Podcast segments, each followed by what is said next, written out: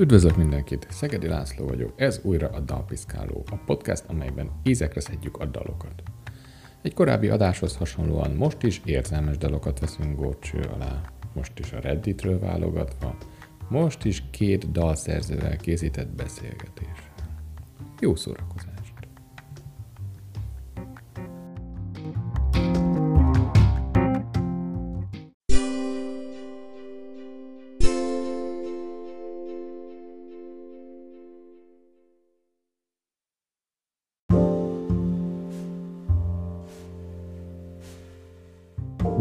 Szeretettel köszöntöm Száraz Bencét, az Úrfi zenekarból.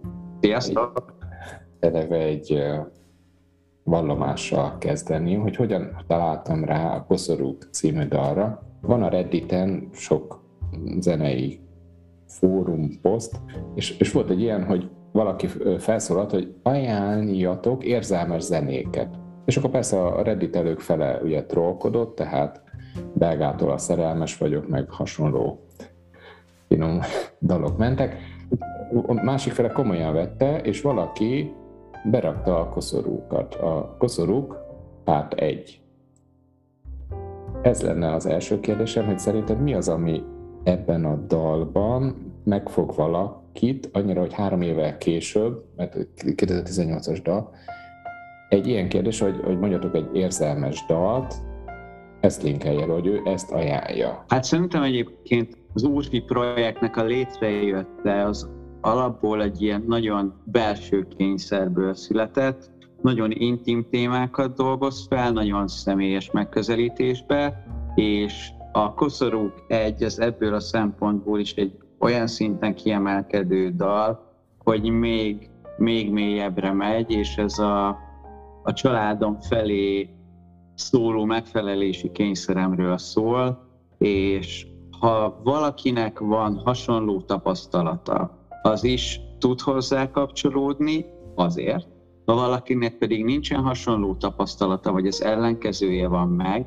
akkor ő is tud hozzá kapcsolódni, és pont azért, mert egy nagyon más ö, fajta képet kap arról, amiről én beszélek. És ráadásul egyébként az egészben van egy nagyon erős ambivalencia, Ugye én azt gondolom egyébként, hogy a mélyebb traumákat és frusztrációkat az emberbe elkerülhetetlenül a szülei pakolják hm. bele. A kérdés az az, hogy mi más tudnak mellette adni. Tehát hogy ez, ezt azért tartom elkerülhetetlennek, mert azok a kapcsolatok tudnak igazán hatást kiváltani, amik, amik fontosak, és a szülő-gyerek kapcsolat az mindig fontos, és hogyha nagyon jó, akkor azért tud egyébként nagyon mélyen ütni, ha pedig nagyon rossz, akkor meg azért. És mivel ez egy nagyon kendőzetlen és őszinte dal, ezért úgy gondolom, hogy nagyon sok emberrel tud rezonálni.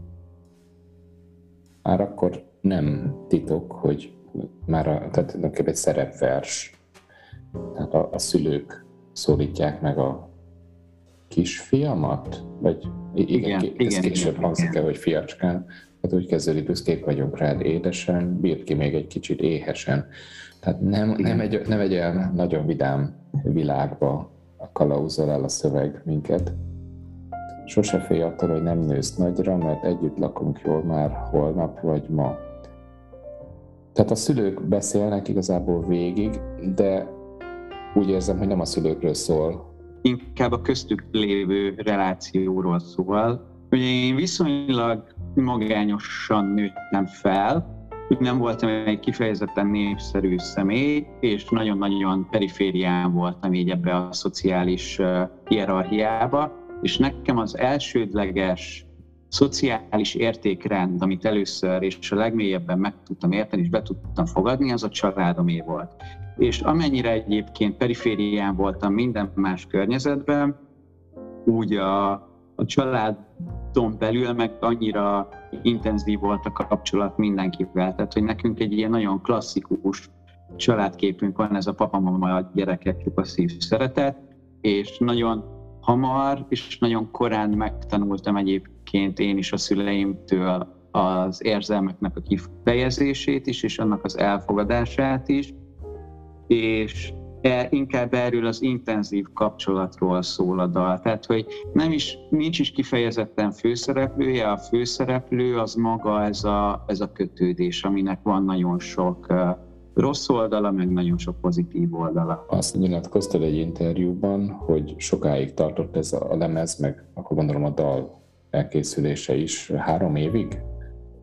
Igen, így igaz. Borzasztóan maximalista vagyok. Nyilván ez nem titok, hogy a dalok is szólnak erről, van bennem egy nagyon erős teljesítménykényszer és egy nagyon erős megfelelési kényszer, és nagyon-nagyon szigorú vagyok magammal szemben, és amikor valamiről azt érzem, hogy nem teljesítettem úgy, ahogy én azt elvárom magamtól, akkor, akkor azt nem tudom megosztani másokkal. Az idő nagy része az azzal, tehát, hogy megpróbálom a, a hibáimat kijavítani, például vokális szempontból, aztán el kellett jutni arra egy pontra, hogy be kellett látnom magammal szembe, hogy például ezt a dalt sem fogom tudni úgy elénekelni, hogy szeretném, mert egyszerűen nem vagyok olyan szinten, viszont megfordítottam magamba ezt a gondolatot, és arra a megállapításra jutottam, hogy ez a hibái ugyanúgy tartoznak az őszinteségéhez. És gyakran eszembe jut például próbák, ami basszus, mennyivel jobban felénekelni már ezt a dalt, mint korábban, de ugye ez, ez gyakorlatilag hat éve íródott, és könnyen lehet, hogy amúgy ez az ötlet, ez, ez megkopott volna, vagy, vagy lejárt volna a szavatossága ez alatt az idő alatt.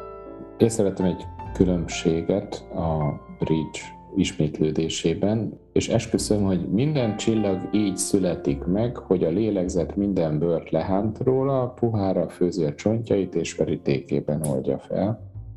Később pedig hiába, hogy a lélegzet minden bört lehánt rólad, puhára főzi a csontjaid, és a veríték kedben oldhat fel. Tehát a csillag kicserélődött. Igen. Igen, a, ehhez hozzátartozik az egyébként, hogy amilyen szigorú elvárásaim vannak magammal szembe, a szüleim elvárásait mag, velem szembe azt, azt így négyzetre lehet emelni, vagy inkább gyökre. Meglehetősen szigorú körülmények között neveltek a szüleim. Nagyon nagy szeretetbe, de nagyon konzekvens szigorba, és ez azzal társult egyébként, hogy mivel rendszeresen próbáltam is az esetek nagy részében meg tudtam felelni ennek a szigornak, így a szüleim nagyon nagyra tartanak engem a mai napig, nagyon hisznek az én tehetségemben, az én tudásomban, nagyon támogatóak is ezzel kapcsolatban, és teszem azt például egyébként anyukámnak, mint azt hiszem azt hiszem, hogy a legtöbb szülőnek, de ez, e, a legtöbb szülőnél ez így van, de hogy anyukámnak például szent meggyőződése, hogy én valamilyen különleges dologra vagyok hivatott így vagy úgy, ami egyébként egyrészt nagyon-nagyon jó érzés, mert van egy ilyen nagyon erős bázisom, és nagyon sokat segít abba, hogy ezt a teljesítménykényszert egyébként így így valódi dolgokra váltsam, a másik oldalon meg borzasztóan nyomasztó, mert, mert ott dolgozik bennem végig kicsit, hogy mi van, ha amúgy én erre nem vagyok képes. Egyrészt.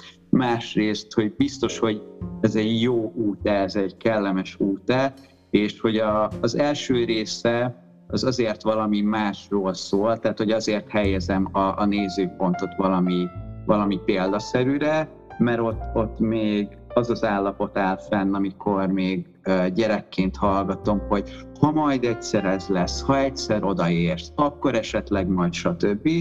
És ahogy telt az idő, úgy váltottam be ezeket az ígéreteket, tettem meg ezeket a lépcsőfokokat, elkezdtem érezni ezeknek az áldozatoknak a súlyát, meg ezeknek a megpróbáltatásait. Ez a változás arról szól, hogy valóban leérkezett ez a beígért áldozattétel, hogy tényleg belekerültem abba a forgatagba, hogy, hogy olyan mennyiségű energiát és időt fektettem a munkámba, hogy az, az egészségembe kárt tett, ha oh. valami nem úgy került, akkor az, az hónapokra nagyon mélyen megviselt, meg hogy eleve a, végül is a családomnak való megfelelési kényszertől végül egy kicsit eltávolodtam a családtól is, mert olyan szinten vállaltam fel ezeket a feladatokat, hogy egyszerűen azok annyival nagyobb időt tettek ki az életemből, hogy nem tudtam jelen lenni a családi eseményeknél, vagy nem abban a minőségben,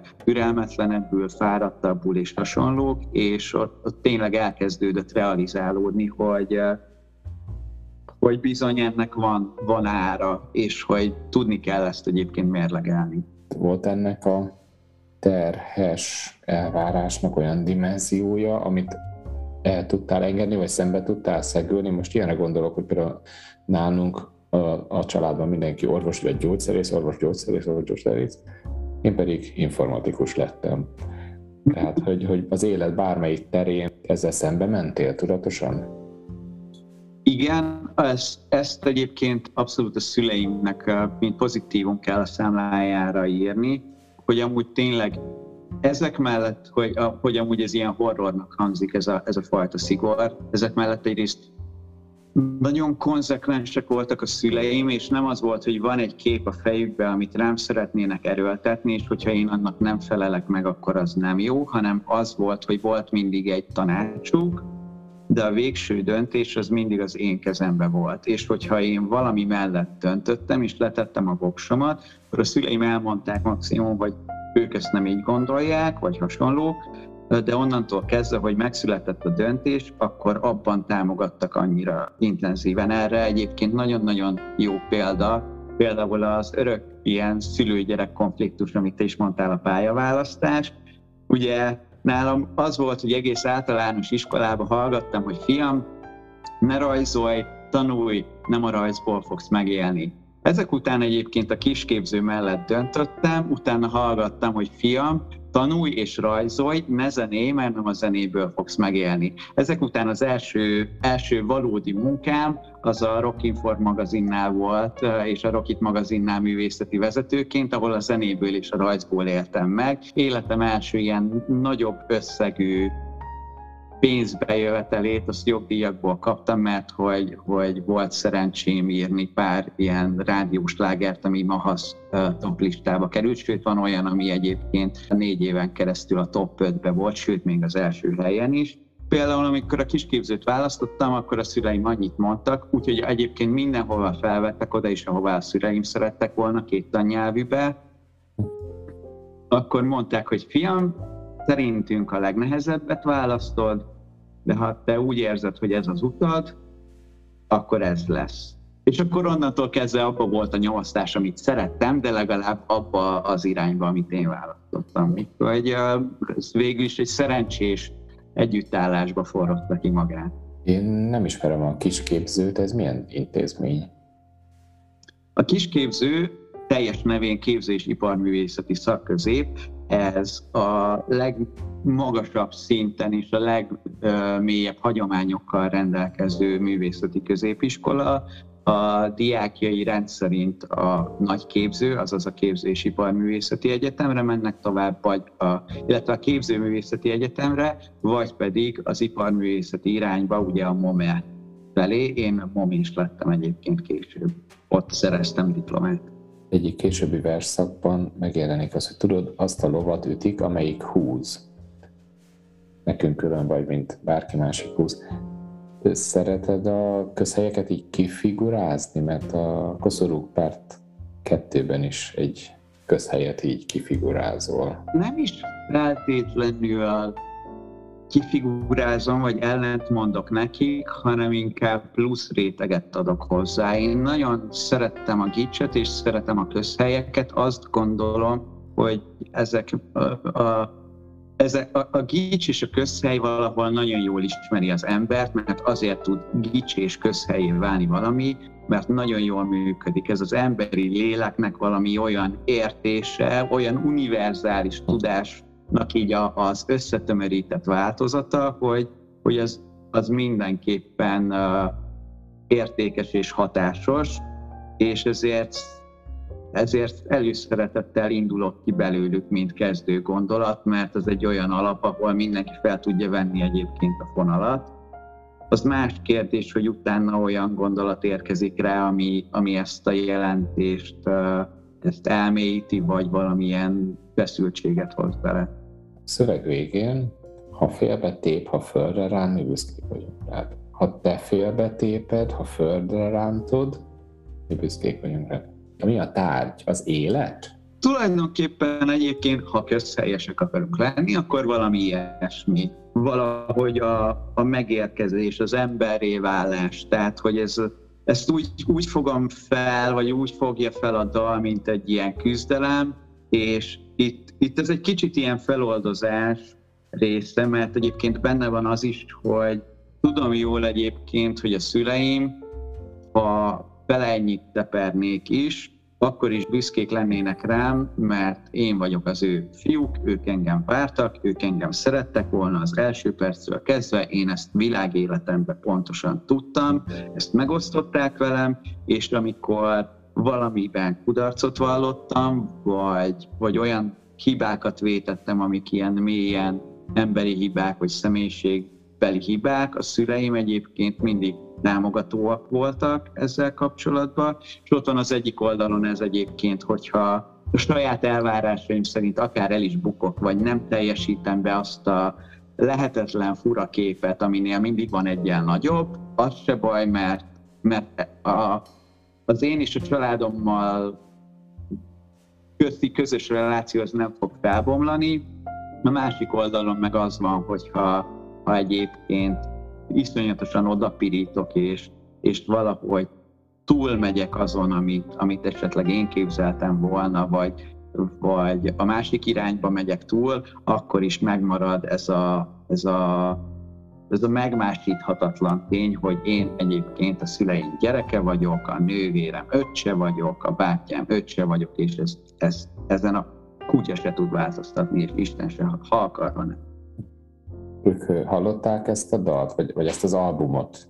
Mert ugye összekapcsolódnak a Abszolút. Abszolút, mint ahogy egyébként mindenben borzasztó támogatóak, úgy a zenélésben is nagyon-nagyon támogatóak.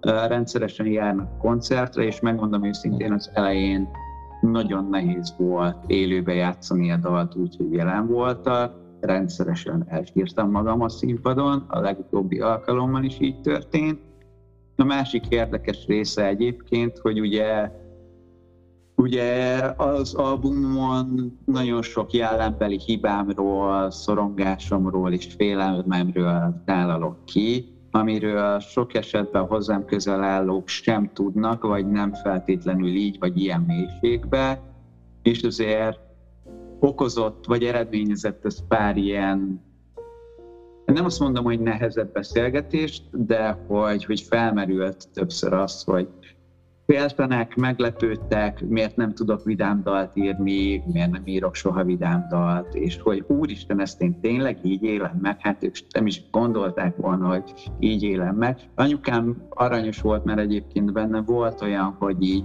így elindult egy olyan gondolat, hogy ó, mennyi mindent csináltak rosszul, és akkor ez egy, ez egy tök fontos beszélgetés volt, hogy e, azt is meg kellett vele osztanom, hogy egyébként ez a dal arról is szól, hogy én hálás vagyok nekik amúgy mindenért, és hogy a felmerülő nehézségekre is úgy gondolok, hogy mint, mint ami inkább hozzám adott, hogy teher alatt nő a pálma, mint sem elvett volna. Nem a, az úzós részt sírtad el magad, ugye, ahol, ahol kemény pengetésbe csapsz, hanem úgy tudom elképzelni, hogy inkább az elején a, a legnehezebb része a dalnak számomra az a második vers, versszaknak a végén van, hogy mosolyog még nekünk szélesen, mostanában olyan ritkán látunk mosolyog, vagy nálunk. Egyrészt azért is, mert egyébként annak ellenére, hogy én a gyerekkoromat nem annyira élveztem, nem annyira találtam meg magam benne, úgy az igazi nehézségek azok akkor kezdődtek, amikor kiléptem így ebből a biztonságos szociális környezetből a családtól. Én 18 évesen költöztem el otthonról. És a legnehezebb része tényleg ennek a dalnak az a tudat egyébként, hogy nagyon sok mindennel már egyedül kell megbírkóznom, sok mindenfajta nehézség így sokkal nagyobbat üt, és az ő segítségükre, és az ő nem csak a segítségükre, hanem egyáltalán a jelenlétükre, a társaságukra, limitált az időm, és nem csak olyan értelemben, hogy naponta 8 órán dolgozni kell, hanem olyan értelemben is, hogy ők megöregszenek, és hogy ez exponenciálisan rövidülni fog ez az idő napról napra, mert nekik is kevesebb idejük lesz, és nekem is kevesebb időm lesz a szó mindenfajta értelmében. Úgyhogy ezt realizálni is nehéz volt, meg, meg kimondani is nehéz egyébként. Úgyhogy tudom, hogy egyébként ezt előttük is megteszem, és hogy ennek a súlyát ők is érezni fogják abban a pillanatban, amikor az elhangzik. Kezdted megérezni, hogy megfordul az arány, tehát lassan a te segítségedre és támogatásodra lesz a szülőknek szüksége?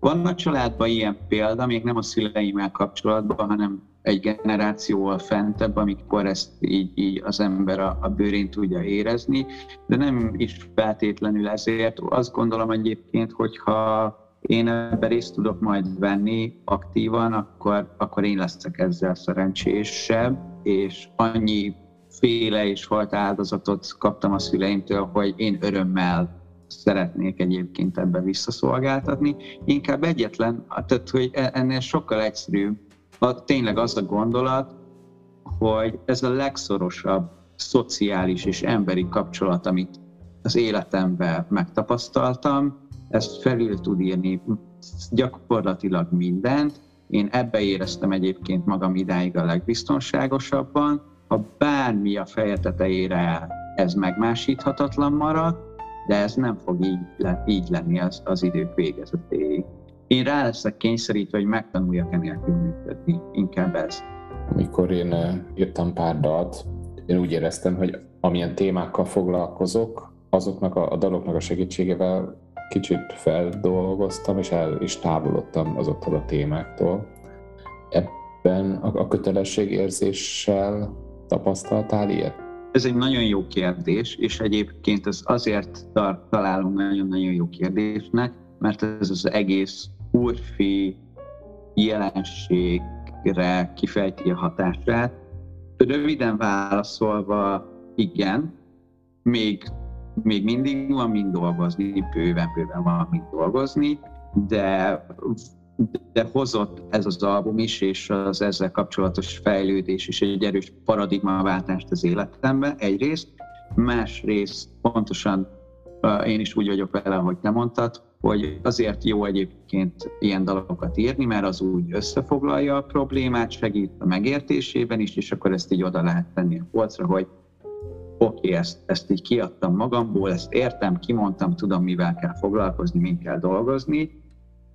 Ez a gondolat az, az Urfi projektnek az egész életútját meghatározza abba az értelembe, hogy vannak olyan hasonló zenekarok, akik ilyen, azt mondom, hogy negatív tónusú dalokat írnak, de hogy, hogy inkább negatív érzéseket próbálnak feldolgozni, és ez egy idő után nagyon repetitív számomra, és nagyon-nagyon fárasztó. És vannak olyan zenekarok, aminek mint én az első két albumát nagyon szerettem, mert nagyon mély, de amikor már a tizedik éve és az ötödik albuma óta meg akar halni, akkor, akkor egyrészt maga a dal is elveszti a súlyát, mert ezt csak egyszer lehet elmondani, és utána, hát, igen, utána igen. van egy döntés, hogy vagy igen, vagy nem. Egyrészt, másrészt meg én én a legelső interjúban, amit az A38-nak kaptam, az azzal kezdődik, vagy az lett a kiemelt szavak cím, hogy nekem ez terápia. És én ezt nagyon őszintén gondolom, és ezért én nem akarok öt év múlva is arról énekelni, hogy nekem hogyan rossz, vagy miért rossz. Valószínűleg fogok, mert, mert varázslatos módon nem fog eltűnni az ember életéből a negatívum, de én akarok benne egy fejlődést látni, és ez a most megjelenő albumon is, bár azon kevésbé, de majd a következő utáni, így kb. a harmadik albumon fog beérni, igazán már arra is megszületett a számok nagy része, hogy a, a mentális problémákról áthelyeződött a fókusz a mentális egészségre.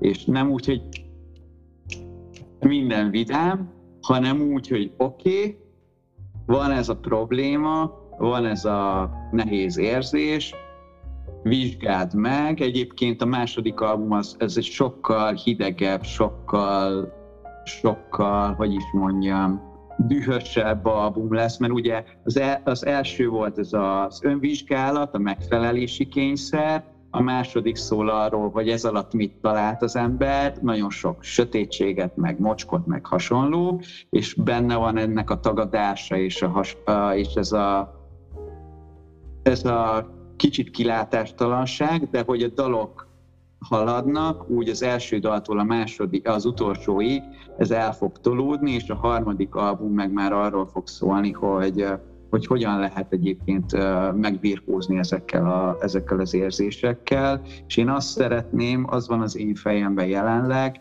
hogy ennek lesz egy ilyen éve, és ha eljutok egy olyan végpontra, hogy ezzel kapcsolatban az lesz az érzésem, hogy már nincsen több mondani valóm, akkor köszönöm szépen, az Úrfi projektnek idáig volt létjogosultsága. Nem tudom még, hogy ezt hogyan fogom tudni elengedni, nem tudom, hogy mi lesz magával a zenéléssel, mert nagyon szerves részét képezi az életemnek, de semmi nem riaszt annyira, mint az önismétlés, meg az, hogy én magam pörgetem be és forgatom meg magam ugyanebbe a szomorú pácba, hogy jaj, jaj, Bence, megint mi van veled, hogy érzed magad, stb.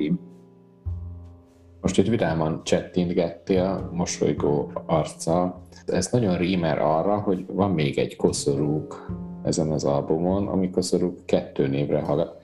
De sorrendben, legalábbis én a Spotify-on így találtam, a koszorúk kettő hamarabb szerepel második helyen, mint a koszorúk egy. És egy ilyen vidám kuplé-szerű dal, persze sokkal mélyebb mondani valóval, miért szerepel hamarabb, és mi a kapcsolat köztük? Azért uh, szem, szerepel hamarabb, mert ugye hogy én erre az egészre úgy, úgy tekintek, mint egy nagy koncepcióra. Van, van egy nagyon erős vízióm ezzel kapcsolatban, hogy én miről szeretnék beszélni, és ez az erős vízió teszi lehetővé azt, hogy például nincsenek a zenében nagyon stílusbeli megkötöttségek, meg nincsenek szabályok. Ez, ez, a, ez már az, szerintem az első lemezen is hallatszik, a második albumon meg még inkább fog hangzani, hogy egy ilyen hatalmas nagy kavalkád lesz, tehát hogy még több stílus elemmel kísérletezünk és ilyesmi. Amíg a víziót szolgálja, addig ez, ez, ez belefér, és hogy, hogy ebbe a koncepcióba így narratíva szempontjából előbb kellett megérkeznie annak a fajta megfelelési kényszerről beszélésnek, amiről a koszorú kettő szól. Az előbb is íródott egyébként, viszont, viszont azért lett a másik az egyes számú, mert ahogy haladunk, úgy megyünk egyre mélyebbre és mélyebbre ebbe a kérdésbe, és sokkal fontosabb személyes tartalma van a később megíródott és később elhangzó dalnak, és ez egy ilyen jelképes egyes. Tehát, hogy egyel közelebb van a szívemhez, mint a, mint a kettes tartalmi szempontból. A Koszorúk album tekinthető egy konceptalbumnak? Tehát egy azon érzelem, vagy, vagy egy azon dimenzió köré íródott dalok? Igen, abszolút, abszolút. Egyébként uh, elsősorban a Koszorúk album az a megfelelési kényszerről és a teljesítménykényszerről szól, és ennek a különböző aspektusait boncolgatja, mindegyik dal felfűzhető erre a láncra, amik egyébként külön-külön magukban is egy önálló és értelmezhető dalt alkotnak, tehát hogy a megfelelési kényszer miatti mondjuk személyiségtorzulás, ez a pszichó, akkor a szülők felé való megfelelési kényszer és ennek az ambivalens érzései, a koszorúk egy, vagy például a saját teljesítményemmel való megbékélés, és annak az elfogadása egyébként, hogy, hogy valószínűleg örökké bennem lesz az a fajta elégedetlenség, semmi nem lesz elég jó, semmi nem lesz elég nagy, mert minden nagy projektnél van egyel nagyobb, minden nagy véghez vitt dolognál van egyel nagyobb, ez pedig például az arcpoetika. És vannak egyébként a szövegben is ilyen elhelyezett utalások, például a, a kezdődalban, a pszichóban az ezerszer hallott hangokból és az ezerszer látott képekből építkezik a mondani való, és ez eljut abba az állapotba az aszpoetika végére, hogy szeretnék valami soha nem látott hangot és egy soha nem látott képet megmutatni. Akkor is szeretném ezt megmutatni, hogyha tudom, hogy nem lehetséges, hogy képtelen vagyok rá. Ez, ez így utólag nem tűnik nagy feladatnak? Tehát nem nagyon írnak már konceptalbumokat, és te még nem csak azzal tetted magasra lézet, hogy, hogy a magad által jónak, jó definícióját elérd a dalokkal, hanem még, hogy ennyire szorosan össze is kapcsolódjanak. De nem, nem volt ez egy túl nagy teher? Nyilvánvalóan, aki azt mondja egyébként, hogy csak a fióknak ír dalokat, az jó eséllyel egyébként nem mond igazat, vagy nincs tisztában azzal, amit szeretne csinálni, mint bárki úgy, én is nagyon-nagyon szeretném, hogyha a dalaim sikeresek és ismertek lennének, viszont iparművészként dolgozom, arra szántam az életemet, hogy mások ízlését elégítem ki, és ezzel kapcsolatban rengeteg sok kompromisszumot, kompromisszumot hozok, mint szakmailag, mint ízlésben, mint morálisan, és hál' Istennek ezek a kompromisszumok azzal járnak, hogy ez biztosít egyfajta megélhetést, egyfajta életszínvonalat számomra, ami lehetővé teszi azt, hogy én azt mondjam, hogy már pedig abban, ami számomra személyes és intim, semmilyen kompromisszumot nem vagyok hajlandó meghozni. Tökéletesen tisztában vagyok azzal, hogy jelenleg a folyamatos jelenlevés korát éljük, hogy sokkal többet számít folyamatosan jelen lenni, mint hogy egy, egy konzisztens minőségi tartalmat szolgáltatni, sokkal előnyösebb, ha az ember folyamatosan valami, akár primitív, akár egyszerű, akár még néha igénytelen vizualitással csak egyszerűen stimulálja az ember, és hogy ez rendszeres legyen, ez folyamatos legyen, sokkal könnyebb, minél rövidebb, minél egyszerűbb képekkel operáló, három perces, két perces számokkal jelen lenni, de ez egy egészen egyszerűen ez nem erről szól. Én, én nem ez az ember vagyok. Én sok esetben egyébként nehéz kemény dió vagyok a környezetemnek, mert nincs egyszerű személyiségem, amivel én tökéletesen tisztában vagyok, és, és ezt tükrözi egyébként maga a zenénk tartalma is. Hogy hál' Istennek nem kell megtennünk azt, hogy, hogy mondjuk megélhetési szempontból lemegyünk kutyába, vagy ezzel kapcsolatban hozunk kompromisszumokat, azért, hogy könnyebben emésztető legyen a közönségnek, és azt csinálhatjuk, amit, amit tényleg helyesnek találunk. Még azt akartam kérdezni, hogy a következő lemezeknél lehetséges ennyire koncepcionálisan összefüggő világ, vagy azok inkább jobban szóródnak azok a dalok? Ennél csak még koncepcionálisabb lesz. Ennél csak, csak még, még inkább összekapcsolódó dalok fognak következni a következő lemezen, ami a Mélyén laknak a szörnyek címet viseli, aminek egyébként nem csak a dalokban felhozott képek és párhuzamok lesznek egyébként hasonló tematikájúak, de hogy a vizualitásra is egy nagyon konkrét képre és az a köré felépített saját kis mitológiánkra fog épülni. Azt, azt a képet te készíted, úgy, mint a koszorúknak a Hát egy plastika készült tulajdonképpen? Úgy néz ki egyébként, hogy ugye mivel művészeti képzést kaptam, én dolgoztam grafikusként, művészeti vezetőként, de alapvetően egyébként a legtöbb melóm az a mai napig rendezőként van. Ez Ezeket a feladatokat örömmel látom el egyébként a saját projektünkben, így minden úrfihoz kapcsolódó vizualitás, ezeknek az ötlete és a, a képi világa az igazából az az én feladatom, és minden grafikát, logót, videóklipet, pólómintát és molinót, vetítést, azt, azt gyakorlatilag mindent én csinálom akkor te, te ötleted kezdte a fotózást, és a Spotify-on van egy ilyen szép kép a zenekar Gondolom mindenki egy rájellemző tárgyat kellett hozzon?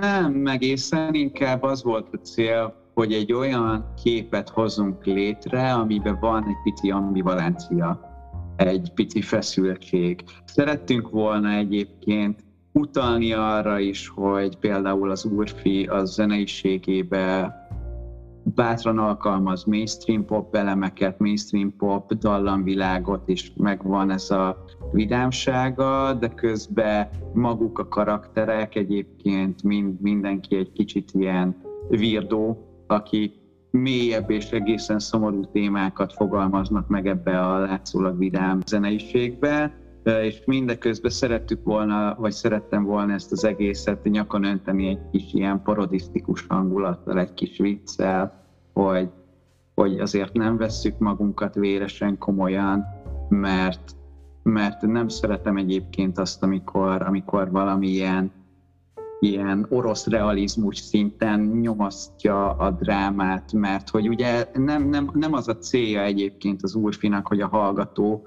pokolian érezze magát tőle, hanem az, hogy segítsen neki kiventilálni ezeket a negatív érzelmeket. És ezt szerettük volna egyébként egy darab képben megjeleníteni. Hogy került a kezedbe a Fonegut regény, amivel ülsz ott egy nap? Úgy, hogy, hogy egyébként az Urfi vizualitásában nagyon gyakran megjelenik a könyv, mint olyan. A borítón, a sáskák videóklipjébe, sőt egyébként majdnem minden videóklipben van valamilyen könyves talás, és egészen egyszerűen Vonnegut és az ő, ő személyisége, úgy nagyon köszönöm, hogy észrevetted ezt a kis részletet, ő nagyon-nagyon közel áll hozzám. Pontosan azért, mert szerintem nagyon jó párhuzamba van az úrfinak a személyiségével, hogy ő úgy tud nagyon negatív és drámai emberi dolgokról beszélni, hogy nem ítélkezik. Tehát, hogy, hogy amikor Fonegutot olvas az ember, akkor egész, tehát, hogy a humora az nem kineveti az embert, nem megalázza az embert. Fonegut szereti az embert, csak látja, hogy mennyire esendő, mennyire, mennyire törékeny és hasonlók. És ez szerintem nagyon-nagyon szép, és nagyon erős írói húzás, sőt egy, egy egész attitűd vagy hitvallás, és ezért úgy gondoltam, hogy egyébként az egyik kedvenc Fonegut novellás gyűjteményem az jól fog illeszkedni ebben. Hát ez végszónak is jó lesz. Köszönöm Bencének, hogy mesélt a koszorúk egyről, és még oly sok minden Én másról. Nagyon szépen köszönöm a meghívást, egy élmény volt és akkor kíváncsian fogom várni a következő albumot. Mikor Ó, várható? Most hétvégén lesz a daloknak a véglegesítése. Egyébként már egy ideje stúdiózunk, például az én részeim már fel vannak véve, csak ugye közben történt például egy tagcsere a zenekarban. Egy nagyon-nagyon fontos tagcsere, ugye basszusgitáros poszton érkezett hozzánk egy lány Juli, aki egy teljesen új, friss energiát hozott a zenekarba, már októberre megvannak a dalok véglegesítésére a stúdió időpontjaink, és innentől kezdve, hogy jön a rossz idő, jön a szürkeség, jön az eső és a, a hideg, úgy folyamatosan jönni fognak az új útvidalok is. Hát úgy legyen. Köszönöm szépen, hogy ma este össze tudtuk hozni a beszélgetést, és sok sikert az új albumhoz. Én köszönöm.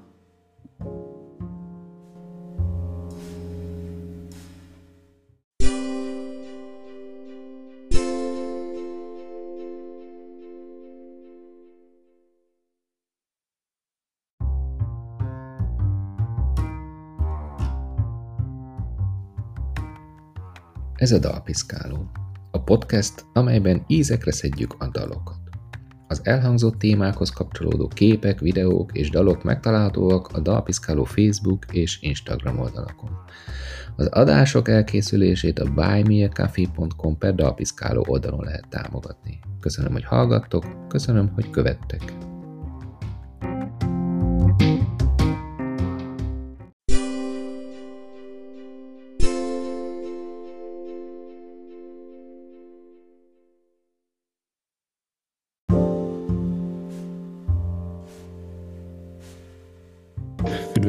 Dalpiszkálóban Hajós Kristóf énekes dalszerzőt Amsterdamból. Én is üdvözöllek téged sok szeretettel. Én a te munkásságoddal, vagyis hát nyilván először a The Unbending Trees munkásságával a Redditen találkoztam. Egy kis kutatómunkát végeztem, mert volt egy ilyen, egy ilyen poszt, hogy ajánljatok érzelmes magyar dalokat, amik jók. Tehát három feltétel kellett teljesüljön, hogy érzelmes és magyar és jó is legyen. És valaki Hát nyilván voltak ilyen viccelődő hozzászólások, hogy belgától a szerelmes vagyok, meg ilyen trollkodások, de voltak komolyak is. És valaki a teljes The Unbending Trees diszkográfiát ajánlotta, de különösen a You Are a Lover-t. Szerinted mi vesz rá valakit arra, hogy idén, ez, ez 2021-es poszt volt és a beszélgetés alatta, egy, hát ha jól számolom, 10 éves dalt, vagy dalgyűjteményt ajánljon a te munkásságodból érzelmes magyar és jó dalként? Hát a jó vagy sem, azt én nem tudom magam megítélni, azt el tudom mondani, hogy nekem tetszik-e vagy sem. 14 éves egyébként a URL, illetve 14 éve jelent meg. A dal az egy kicsit régebbi. Amikor megjelent, az egy nagyon más helyzet volt a magyar könnyűzenében. Ott hirtelen változtak meg a dolgok, mert akkor indult a Petőfi Rádiónak az a, az a már már legendásá vált arculata, akkor, akkor indult el az MTV Hungary, és ez a két csatorna hirtelen teret adott magyar, nem feltétlen mainstream, de azért popként kvalifikáló zenészeknek is. Tehát a Péter Fibori-nak a szóló karrierje akkor indult be az Amorföldökök után, ugye a Watfrutik, ezek a zenekarok mind, mind gyakorlatilag ezzel kaptak első hat, elég nagy országos látottságot, illetve a hallgatóságot. Mi is akkor ugye akkor szerződtünk le a, a Balázsral, a Havasi Balázsral az angol kiadóhoz. Ez még ugye nem feltétlen volt ok és következmény, tehát ez csak egy véletlen egybeesés volt. És amikor, tehát amikor mi leszerződtünk, akkor utána itt elég, elég sok ideig csönd volt, tehát az embereket nem nagyon érdekelte a, az unmending, vagy voltak olyan feltételezések is, hogy inkább keserűségből, hogy valami, egy magyar zenekarnak kint sikerül valami, akkor inkább nem foglalkozunk vele. Először kaptunk egy magyar kiadói ajánlatot is, akik eh, visszalicenszelték az angoloktól a magyar kiadás jogait. Ugye ez volt a, a Magneoton kiadó, és ők e, fogták meg azt a videoklipet, ami egyébként akkor már készen volt, és küldték el az MTV Hungary-nek aki, aki viszonylag magas rotációban maradt, tehát nap, naponta hatszor játszották valamilyen egészen elképesztő mennyiséget. Egy nézettségi listán előre is ment aztán harmadik vagy negyedik helyig. És az Unbending a megerősödött magyar indén belül nagyon más hangulatot hozott. Ez zongorázós, szomorkodós, félig beszélve énekelős műfaj, az itthon nem, nem annyira volt illetve nem nagyon voltak, sőt egyáltalán nem voltak képviselői. Tehát valószínűleg akkor azoknál, akik erre fogékonyak voltak, egy elég jó részt töltött be. Az a videoklip ugye magunkhoz képest elég jól is szerepelteti valami 300 ezeres nézettséget a YouTube-on. Ez az a videoklip, amelyikben egy autót látunk belülről, és te énekelsz egy utasként, de melletted van egy pár, akik hát enyelegnek egymással, de Igen. Nem, nem csak narrálod az eseményeket, hanem hát erős érzelmi viszony van a, a párral. I- igen, tehát ez volt az a klip, és ugye tehát úgy látszik, ez is, ez is nagyon tetszett az embereknek, pedig hát ez, egy, ez egy viszonylag low, annyira low budget, hogy azt hiszem nem is került pénzbe a benzinen kívül. Uh, low budget videó volt, de egy jó ötlet alapján. Tehát, tehát, tehát ez akkor így betalált, és azóta ugye tett egy pár kört, akkoriban elég sokat koncerteztünk, meg utána akkor a, a Balázsnak a szóló karrierje jobban beindult, akkor is hívott elég gyakran koncertjeire. Tehát az az arénában is eljátszottuk egy párszor, eljátszottuk a Carnegie Hallban is, tehát az a dal az megjárta a, a, egy pár színpadot. Tracy Thorne az Everything But The Girl énekesnője fel, feldolgozta 2010-ben, ami még egy plusz útóéletet adott a dalnak.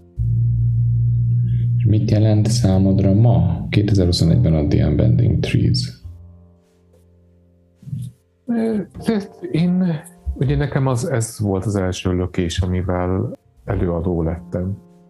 Énekesnek én azért nem hívnám magamat, de, de előtte is próbálkoztam egy, egy, egy rövidebb, hosszabb ideig, de az Unbending Thieves volt egy ilyen véletlen egybeesés, ahol hirtelen frontember és ének, vagy előadóvá kellett válnom. Nagyon sok mindent elértünk, nagyon furcsa párosítás voltunk a Balázsra, mert nem voltunk mi sosem túl közeli barátok például. Viszont tehát például a koncertek után nem szocializálódtunk mi együtt, nem mentünk el együtt inni. Amikor utaztunk ki Angliában, nem feltétlenül együtt töltöttük a szabadidőnket, sőt egyáltalán. Viszont a színpadon mindig volt közöttünk egy olyan fajta harmónia, ami egész megmagyarázhatatlan. Meg, meg tehát az ő zenéi, meg a, az én szövegem valahogy nagyon jól működött együtt. Fellépni úgy szerettem, hogy a Balázs zongorázott, én meg, ének, én meg énekeltem. Zenekarral én kicsit óckodom a, a hangosabb koncertek lebonyolításától, mert, mert nem nagyon érzem magam otthon előadónként a, a nagyon hangos koncerteken. Tehát az a része az nagyon hiányzik, mert nyilván most egész más az életünk mind a kettőnknek, arról nem is szól, hogy egészen más országban élünk. De hát figyelj, azért ebből a zongorázós, éneklős valamiből nem, valamiről nem lehetett nagyon sok bört lehúzni nyilván. Tehát két lemezt megcsináltunk, de ez egy, idő után azért ez monotonná válik. A második lemezen mi próbáltunk egy kis szint belevinni, ott ugye több is házi Ambrus barátom volt a, a producer, illetve voltak szimfonikus hangszerelések is egy párban, van meg elég sok elektronikát be, be, belevitt az Ambrus akkor, de ettől függetlenül, tehát, tehát tehát ezt nem lehet annyira változatosá tenni, hogy mit tudom én évente kijöjj egy lemezzel. És akkor következik, legalábbis a YouTube szerint következik egy nagy ugrás. Eltelik tíz év, ugye? Igen. És megjelennek idén tavasztól saját néven, immár teljesen saját néven a dalaid, ha jól számoltam, hat darab. Ugye először megjelent a Butterfly, az két nyelven jelent meg, tehát megjelent angolul és hollandul. Utána megjelent a Sanadu feldolgozás, utána megjelent a Dancing to Silence angolul és magyarul, és most megjelent a Love is Cancelled magyarul és angolul szintén. Tehát ez né- négy dal különböző verziókban. És persze hozzájuk tartozó mindenféle felületek, weboldalt indítottál, ahol blogszerűen olvashatunk bejegyzéseket, Insta oldal, Bandcamp. Hiányzott ez a fajta művészi kifejezés, ami a dalokat jelenti? Nem, mert én igazából annyira, annyira nem, mert én szerzőként folyamatosan aktív voltam, tehát a, például a Péter Fibori lemezein mindig volt egy pár dalom, mármint egy dalszövegem, amit én írtam. Uh, illetve volt egy kis uh, szeretett projektunk az Ambrussal is, The Gomb néven, amit felvettünk saját kedvünkre 20 dalt, amit aztán csak így kiraktunk a Spotify-ra, és igazából nem lett vele semmi azt azért csináltuk, mert szerettünk dalokat írni, szerettük felvenni ezeket. És az is, egy, az is egy korszaknak a nagyon erős lenyomata. Tehát azért én, én végig aktív voltam, ez a, ez a nagyon előtérben lévés, levés, ez, ez nem, nem hiányzott. Igazából nem is mondom, hogy, hogy nem szeretem. Nagyon furcsa volt így visszatérni mondjuk 2021-ben social médiára zenészként. Ugye az Unbending is social média szüleménye gyakorlatilag, mert, mert ott ugye mi Balázsral demódarokat kezdtünk másoknak írni, és a MySpace-t használtam arra a felületre, hogy feltöltsem a dalokat, hogy legyen egy link, amit potenciális előadóknak el tudok küldeni. És innen kaptuk mi gyakorlatilag azt a lemezszerzést. Tehát, tehát gyakorlatilag a social media szülte az Unbending Trees, de egészen más világ volt. Tehát, tehát sokkal lassabb volt az egész, sokkal kevesebb ember volt jelen, és sokkal, sokkal kevesebb content, hogyha, vagy tartalom. Tehát most én azért egy kicsit, kicsit küzdök azzal a, a folyamatos tartalom készítéssel, hogy egyfolytában tolni kell az emberek harcában, nem, nem is feltétlenül nagyon élvezem, mert vannak részei, amit például a blogot azt nagyon, nagyon kedvelem írni, tehát így próbálok magamnak kitalálni olyan fórumokat, ahol, ahol a, a jelenlétet én élvezni tudom a magam módján, nem vagyok 20 éves már. Tehát, tehát, tehát sokkal, sokkal idősebbnek is számítok most hogy a, a social médián jelenlevő zenészek között, mint, mint annak idején a, az Unbending iskolában, amikor éppen csak hogy 30-31 voltam. És hát ugye, tehát azért megváltozott most van Snapchat, TikTok, rengeteg egyéb eh, fórum, amiket vagy értek, vagy nem. Tehát öregebb is vagyok, gyorsabb is az egész, de próbálom úgy használni, hogy azért ez a mentálhigiénés állapotomra ne hasson negatívan, mert azért azt abban elég könnyen bele lehet süllyedni. Tehát akkor még egyelőre nem lépsz, nem lépsz arra az útra, ahova Scarlett Johansson, hogy, hogy teljesen kivonul a közösségi médiá. Nem, nem, nem. Nem, mert én, én úgy gondolom, hogy tudom tartani azt az egyensúlyt, ami, ami igazából számomra normális szinten tartja. És hát nagyon sok, nagyon sok érdekes és jó embert ismerek meg rajta, így például az, a, az énekes Instagramon keresztül, ami, amivel nincsen probléma. Helyén kell tudni kezelni a dolgot. Én nem kapok, tehát nézd, én nem vagyok, nem vagyok híres híres, nem vagyok még ismert sem. Tehát ilyenek, hogy mit tudom, gyűlölködő kommentek megtaláljanak itt ott, ott ilyen, tehát én ettől nagyon-nagyon távol vagyok szerencsére ismertség szinten, hogy bárkit érdekeljek olyan szinten. Bár mondjuk két héttel ezelőtt megjelent egy interjú a holland sajtóban, ahol ami azért kiváltott egyfajta amit az adott sajtónak a, a Facebookján, de ez volt igazából a legközelebbi ahhoz, amit megtapasztaltam, hogy nagyon sokan úgy gondolták, hogy hozzá kell fűzniük ahhoz valamit, amit mondok. Hát annak az újságnak a meglévő olvasói, ugye? Tehát nem kifejezetten a... Igen, igen, de akkor tudod, jön ez, hogy, hogy csak, a fő, csak a főcímet olvassák el. Nem olvassák el a tartalmat, de azért... Ott is, ott is jelen van. De nyilvánvaló, nyilvánvaló. Jó. Meg hát bolondok mindenütt vannak, hogyha egy kicsit, kicsit is kiteszed magad akár olyan szinten is, mint én, akkor, akkor azért egy-két emberbe talál, akik, akik ilyen fura kommentekkel kísérgetnek social médiáról social médiára, de még elég jó a szemüvegem ahhoz, hogy a blokkomot megtaláljam gyorsan. És akkor ez a legutóbbi dal, aminek a címe Nincsen elmúlt. Ezt ketten írtátok német Robertel. Hogy, hogy osztott meg a munka egész pontosan? Hát ugye Robi valaki egyébként ez a diszkoló karrierért felelőssé tehető, mert eh, tehát én nem, nem szándékoztam elkezdeni énekelni, de aztán ő rábeszélt egy születésnapi beszélgetés keretén belül tavaly augusztusban.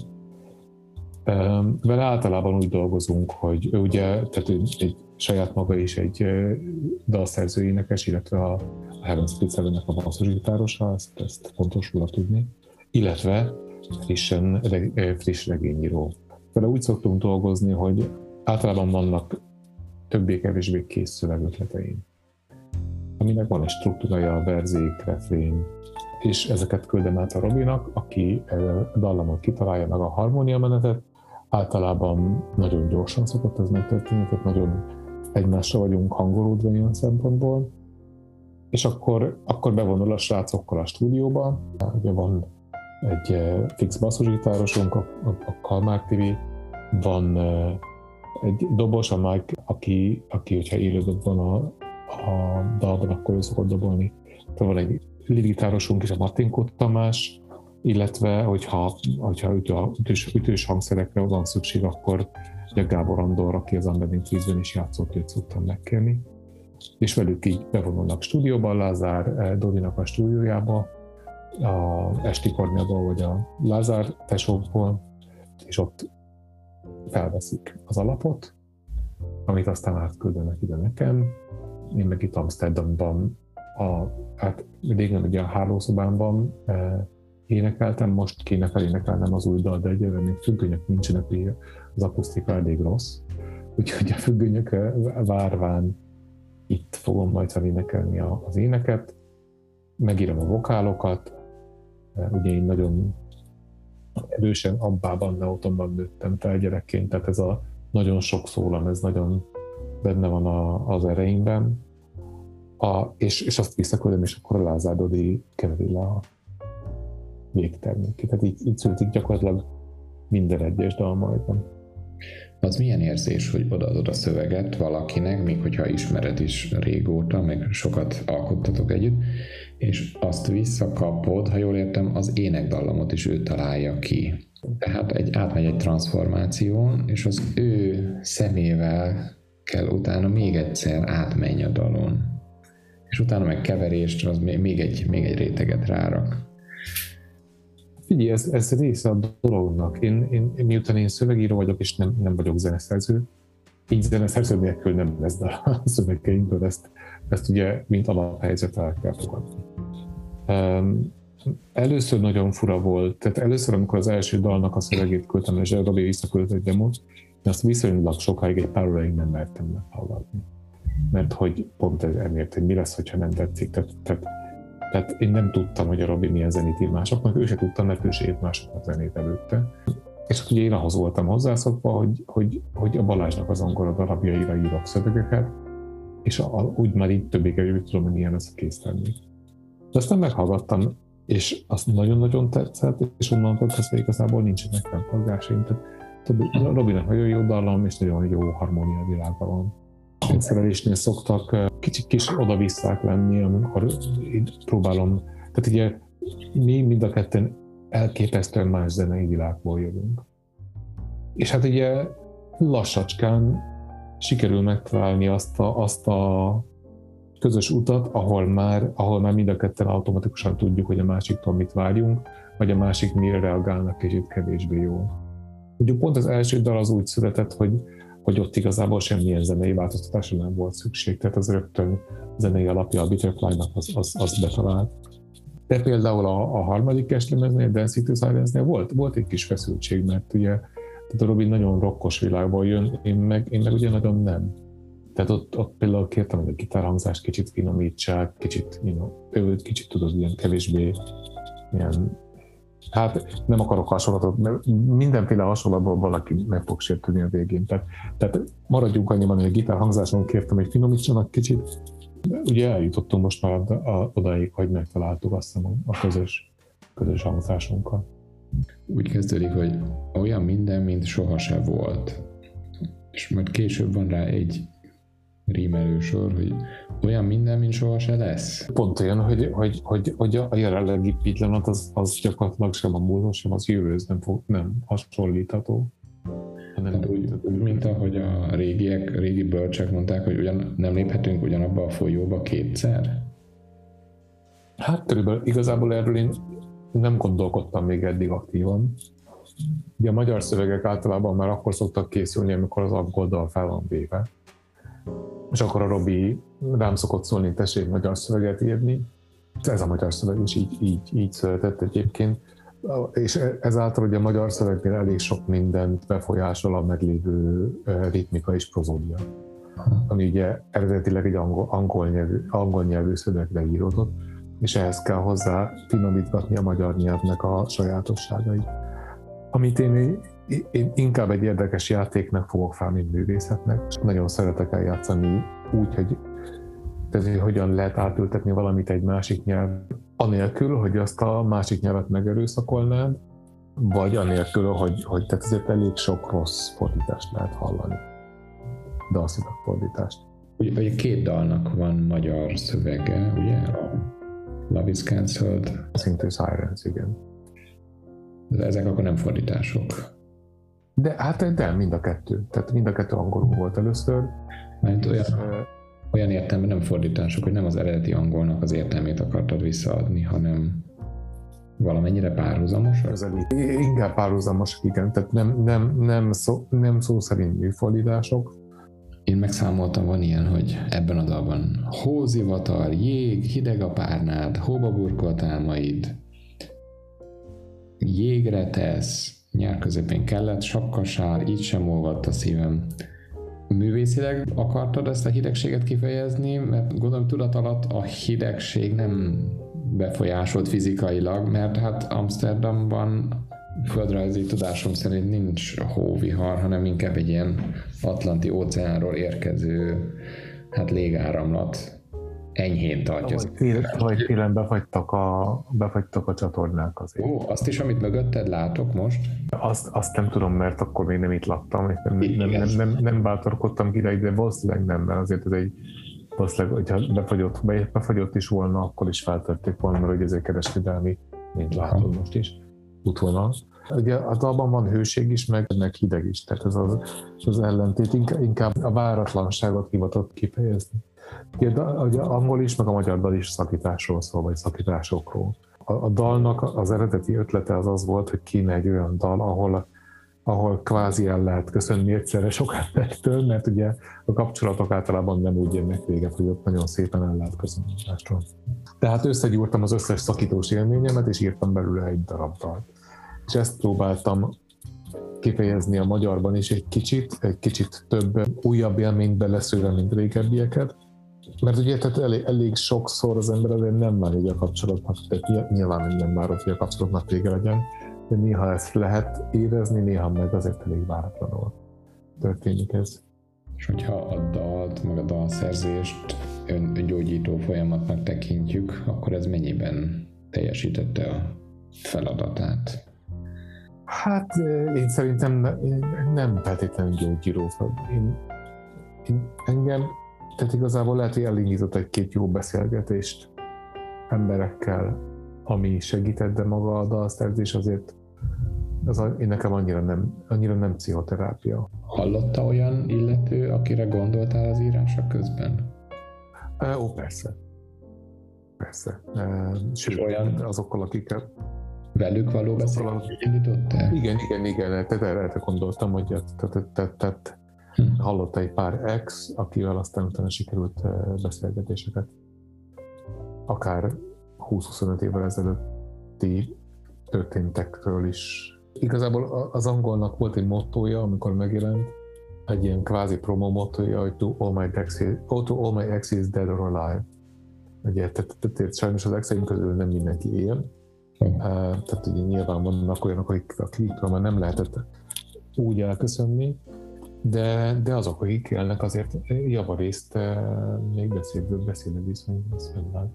Úgyhogy ezt a dalt is meg lehetett beszélni jól refrén azt írja, expedíció a szerelemért, keletről indult, nyugatig ért.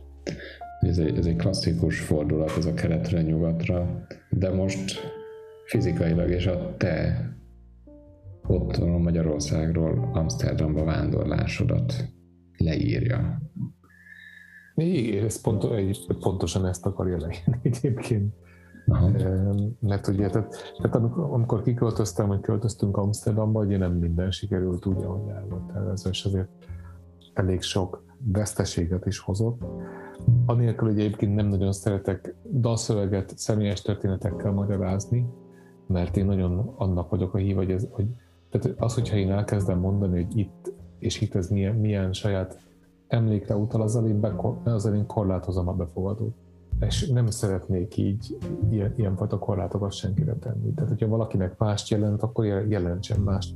Onnantól kezdve, hogy megnyomjuk a publikáció gombot, onnantól kezdve az jogilag az én tulajdonom, de művészileg azt a befogadóra kell bízni, hogy, hogy élvezze úgy, ahogy ő szeretné.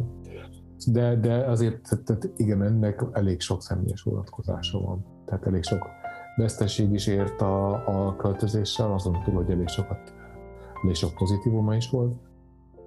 És ez a keletről nyugatra, ez, ez nyilván arról szól, hogy, hogy én kivándoroltam. Miért nem mondtad, hogy haldokolsz, hogy mától nem, már nem válaszolsz? Az angol változatban ez majdnem szó szerint ugyanígy van. Ez annyira hangsúlyos volt ez a élmény vagy motívum, hogy beleraktad mind a kettőbe? Ugye ennek, két, ennek kétfajta értelme is van számomra, és ugye általában kapcsolatban is lehet haldogolni. Tehát, és hogyha valaki nem érzi jól magát egy kapcsolatban, elég sokszor ez nem kerül megbeszélésre. Tehát, tehát ez az elsődleges, ami, ami mindenki által befogadható. Aztán vannak, vannak vannak sokkal konkrétabb személyes jelentései is ennek a mondatnak, tehát nagyon fontos volt. Ugye, de, tehát többek között volt egy exem, akitől ugye nem sikerült elbúcsúzni, mert, mert ugye sajnos meghalt pár éve. Mhm. Hát, tehát úgy gondoltam, hogy kicsit beleépítem őt is ebbe a dalba. A blogon, vagy weblapodon írtad éppen a mostani költözés előtt, vagy, vagy után pontosan, hogy az életed 35 dobozban van itt összecsomagolva. Biztos ismered Erdős Virágnak ezt a versét, hogy ezt is elviszem magammal. És tulajdonképpen egy felsorolás formailag, amit a messzire vándorló ember elvisz magával. Most így a költözés során mi az, amire azt mondod, hogy most még azt elvinném magammal innen Magyarországról. Ezt, ne, ezt nagyon nehéz megválaszolni, mert egyrészt ez a második költözés ez nagyon rámutatott arra, hogy, hogy eh, dolgok csak dolgok, hogyha fizikális dolgokra utalunk, nagyon sok mindent, nagyon sok mindent megszabadultunk. Tehát most a költözést eladtam a bakaritlemez egy gyűjt, gyűjt, bakaritlemez gyűjteményemnek egy nagy részét, könyveimnek egy nagy részét, CD-imnek egy nagy részét, ruháimnak egy nagy részét elajándékoztam. Meg a másik az, hogy én ezért több mint három éve nem otthon élek. Tehát, tehát a távolság az kezd annyira nőni, hogy igazából nem. De ezt képtelenség így meg, meg, megválaszolni. Jó borokat mindenképpen magammal hoztam, de sajnos, sajnos erre nincsen lehetőség. Volt egy olyan fotó, ahol mutattad, ha jól értettem, a testvéred termel bort. Igen. Igen, csak haza kell hozzá menni. Haza kell érte menni. Tehát, tehát igen, igen, a nővérem borászkodik. A bejegyzéseket olvasva az is kiderült, hogy akár albumborítót, vagy akár valamilyen megfogalmazást, már projekt véghezvitelét, sok mindenre reflektálsz, átgondolod, lehet, hogy most nem úgy csináltam volna, mint hogyha vállalod, vagy ez a dalokban is benne van, hogy sok mindent megbántál, de mi az, amit biztosan nem bántál meg, amire azt mondod, hogy ez igen, ezt jól csináltam, és ezt másnak is így tudnám tanácsolni hasonló helyzetben. Szerintem, szerintem az egész zenei karrierem felépítése az, az olyan, ami, ami nagyon egészséges, és, és jól sikerült. Nem, nem hiszem, hogy ott bármi szégyenni, vagy megbánni való, megbánni való volna. Ugye az emberekkel tehát nagyon sok minden kommunikáció épült ott. Úgyhogy, úgyhogy, úgyhogy azt hiszem, hogy azt hiszem, hogy ez, ez, ezt tudnám mondani. A hat dal, ami négy, a képi világban mindegyiknél, vagy talán a hatból, ötből megjelenik egy háttérben ilyen fehér jelezetes lambéria falon. Van ennek jelentősége? Hát annyi, hogy az volt a háttér a fotózásnak. A, a, a, a, pont egy éve volt az első fotózás, amikor már kezdett alakulni, és ugye ezt tudtuk, hogy a Bitterfly meg fog jelenni, és akkor itt Hollandiában egy fiatal holland, holland fotóssal elmentünk fotózni egy, egy farmra, és annak a tetőterében volt ez a háttér, ami szerintem nagyon, nagyon szép, tiszta, de mégis olyan valós hátteret ad a dolgoknak. Milyen skandináv letisztultságot, ugye? Hát igen, vagy akár holland letisztultságot, letisztultságot is mondhatunk. És akkor Ilyesmi. előre megvannak a képek egy csomó borítóhoz? Hát eddig megvoltak, most kezdünk kifogyni belőle. Van, amelyiken te vagy, van, amelyiken tulipán. Igen. Van, amelyiken ruhák. Van, van a diszkógömb, igen, a, az a Xanadúnak, de az, az, mondjuk, az mondjuk pont Budapesten készült az a pénzünk. Jó van, jöhet a bulvár. Mi lenne ez a dal, hogyha könyv lenne? Nem nagyon olvastam semmilyen szakítós könyvet. Szeretném azt mondani, Kosztolányi, mert itt a könyvespolcomnak a javalésze az Kosztolányi, amit nem látsz onnan. Igazából semmilyen, semmilyen brutális könyv, nem, nem, nem lenne semmi hatal, ilyen dráma utáni csend lenne. A blogon többször megemlítetted Kosztolányit, meg hogy magyar szakosként végeztél, tehát akkor Igen. többszörös a kötődés. Ez pontosan hozzá, honnan van ez a többszörös kötődés?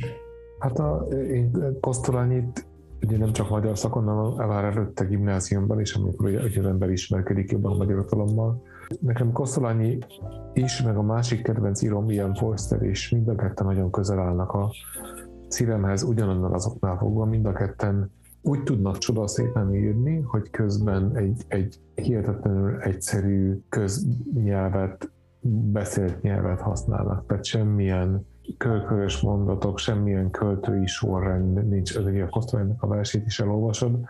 Azon túl, hogy vannak benne rímek, meg ritmus, ezek a mondatok egy beszélgetés folyamán is elhangozhatnának. Tehát nem tipikus költészeti nyelv, hogy ha, ha egyáltalán van olyan.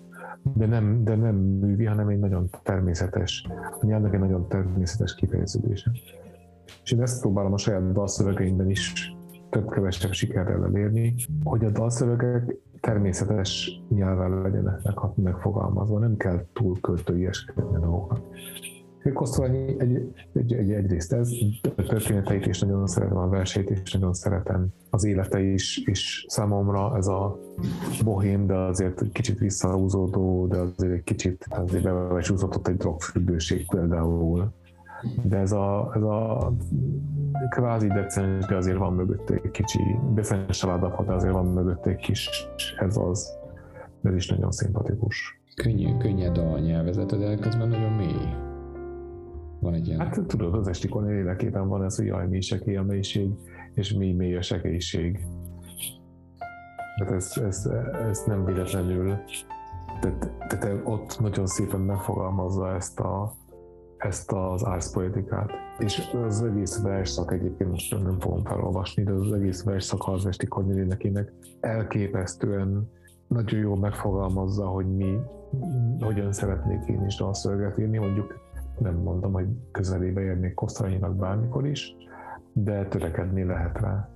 Említetted, hogy írtál több szerzőnek, több előadónak dalt, és hát éneklik jelenleg is a dalaidat de hogyha valamilyen nem csoda, hanem egy negatív csoda folytán ezt nem tudnád énekelni, akkor ki énekelné ezt a dalt, ha nem te? Meg nagyon könnyű lenne azt mondani a Bori, de, de próbálok valami nem könnyű, ami kevésbé könnyű megoldást találni. Hát mondjuk a másik nagyon könnyű válasz az, hogy a Robi, mert ugye tehát a dalaink mind a kettőnkről szólnak, meg talán nem árulok el nagy titkot, hogy az egyik következő dalának én írtam a szövegét most a készülő szólóanyagához. Úgyhogy ha se Robi, se a Borit nem mondhatnám, bárki mást igen, az, hogy csupa nagyon könnyű. Csupa hozzám nagyon közel álló ember, ugye eszembe, mint például a Biborka, akivel ugye sokat dolgoztunk együtt, még nagyon közeli barátok is vagyunk. De, de például Cseprek is simán el tudnám képzelni, hogy elénekli a, a mostani hangján, mert ugye, tehát a, ugye, a hölgyeknek nagyon a korral bemélyül a hangjuk, és lesz egy ilyen vaskosabb zöngése, azzal szerintem nagyon jól állna. Ha meg angol, angol szerzőt, vagy angol előadat akarnánk, akkor, akkor, akkor Jarvis Cocker-től nagyon szívesen visszahallgatnám ezt a dalt, aki a Pulp-nak a font embere volt. Pulp zenekar, P-U-L-P ő ugye a Britpop időben lett nagyon híres.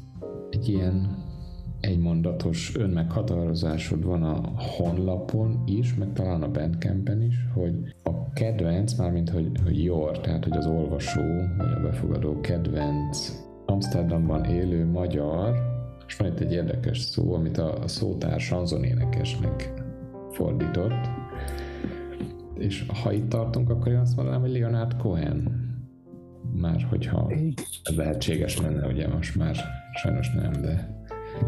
És csodálkozom, hogy az eddigi dalaid során, vagy blogbejegyzéseknél sem került ez a párhuzam elő.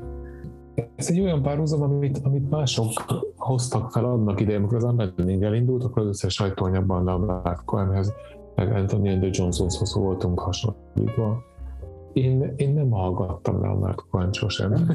ez, ez, nem, én mondom, nekem egy nagyon fura zenei ízlésem van. Tehát amikor, amikor én zenét hallgatok, én klasszikus zenét hallgatok elsősorban, vagy, vagy diszkót. Tehát abbát hallgatok nagyon sokat. Jó, mondjuk Paul Cardigans, ezeket is szoktam hallgatni, de Leonard Cohen én meg, meg igazából semmilyen singer-songwriter nem nagyon hallgattam. Tehát nekem ezért eszembe se jut így. Tehát nem, meg nem is szívesen. Tehát ez túl közel van ahhoz, amit én csinálok. És én szeretem, a, szeretem ezt a kettőt hogy távol tartani egymástól. Nagyon érdekes. Néhány dalt én is írtam, és fel vannak itt ott, és tíz ismeretlen ember írta már, hogy olyan, mint egy bizonyos Dinosaur Junior. És rá kellett keressek, és én sem hallgatom, de, de, de hogy tíz ismeretlen ember írja, ezek a párhuzamok, ezek nagyon érdekesek. Hát meg ez vissza, visszacsatol ahhoz a témához, hogy, hogy a hallgatókat hagyni kell, hogy azt arra következtessenek, amire, amire akarnak a dalból. Mert, mert ez az ő kis világukba fog egy kis mozaik darabként bele, bele, beleépülni, a, amit nekem nem feltétlenül kell, amivel nem feltétlenül kell tovább mahinálnom onnantól kezdve, hogy ez megjelenik. Például amikor, amikor, ugye, amikor Bori koncertre mentem, és, és hallottam, hogy a, tehát ott voltam, miközben énekelte a szövegeimet, meg körülöttem ugrálva a közönség, akkor például nekem egy ilyen elképesztő diszociatív érzés az egész. Tehát, ez, tehát gyakorlatilag onnantól kezdve az olyan, mint nem is írtam volna.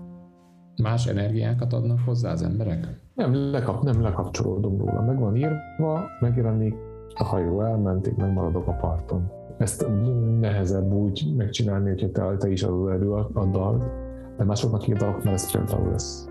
Ha film lenne, ki játszaná a főszerepet ebben a dalban? Valószínűleg Máté Gábor. Én őt nagyon szerettem, hogy ez hozzátartozik a Kosztolányi Mániához Máté Gábor az Esti Kornél filmben az, hogyha ezt hallgatja valaki, aki kiadja a régi magyar filmeket DVD-n, legyenek szívesek ezt is kiadni, mert hogy ez valamiért nem történt meg. Itt van VHS közepén a polcomon, de VHS lejátszónak nincs. Úgyhogy valószínűleg Máté Gábor. Hajós Kristóf, nagyon köszönöm, hogy beszélgethettünk a dalról, és mit mondhatnék, várjuk a következőt? Reméljük, az most egy kicsit hosszabb ideig fog tartani, valószínűleg koratavaszig, de, de nagyon keményen dolgozunk a Robival, hogy meg hát ugye most elvileg a nagy lemez következik, majd még egy kis lemez után. Hát akkor várjuk mind a kettőt, és köszönöm szépen. Én köszönöm szépen.